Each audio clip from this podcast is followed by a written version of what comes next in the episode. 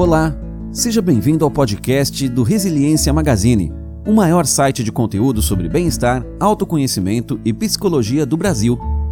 No episódio de hoje, o que é empatia?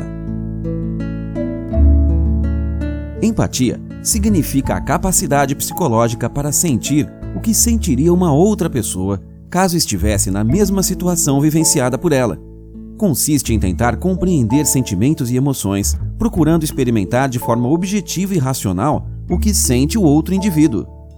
A empatia leva as pessoas a ajudarem umas às outras, está intimamente ligada ao altruísmo, amor e interesse pelo próximo e a capacidade de ajudar. Quando o indivíduo consegue sentir a dor ou o sofrimento do outro ao se colocar no seu lugar, desperta a vontade de ajudar e de agir seguindo princípios morais. A capacidade de se colocar no lugar do outro, que se desenvolve através da empatia, ajuda a compreender melhor o comportamento em determinadas circunstâncias e a forma como o outro toma decisões. Ser empático é ter afinidades e se identificar com outra pessoa. É saber ouvir os outros, compreender os seus problemas e emoções.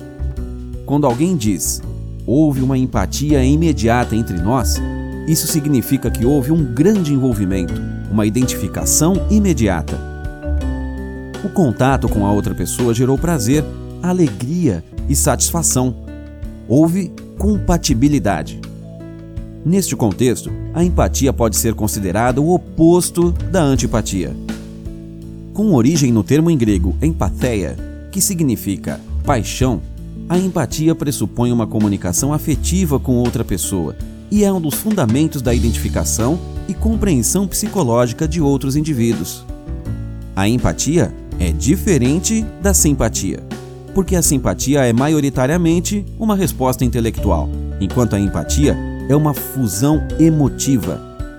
Enquanto a simpatia indica uma vontade de estar na presença de outra pessoa e de agradá-la, a empatia faz brotar uma vontade de compreender e conhecer a outra pessoa. Na psicanálise, por exemplo, a empatia significa a capacidade de um terapeuta de se identificar com o seu paciente, havendo uma conexão afetiva e intuitiva. As pessoas quais temos mais empatia são as pessoas que nos relacionamos, quais estão vibrando na mesma energia e logo com semelhanças nas sombras, problemas e dificuldades, bem como na luz, alegrias e amor. E para você que quer ter uma vida mais feliz e harmoniosa, Fique ligado no próximo episódio do podcast Resiliência Magazine e confira conteúdos exclusivos no site resilienciamag.com. Até a próxima!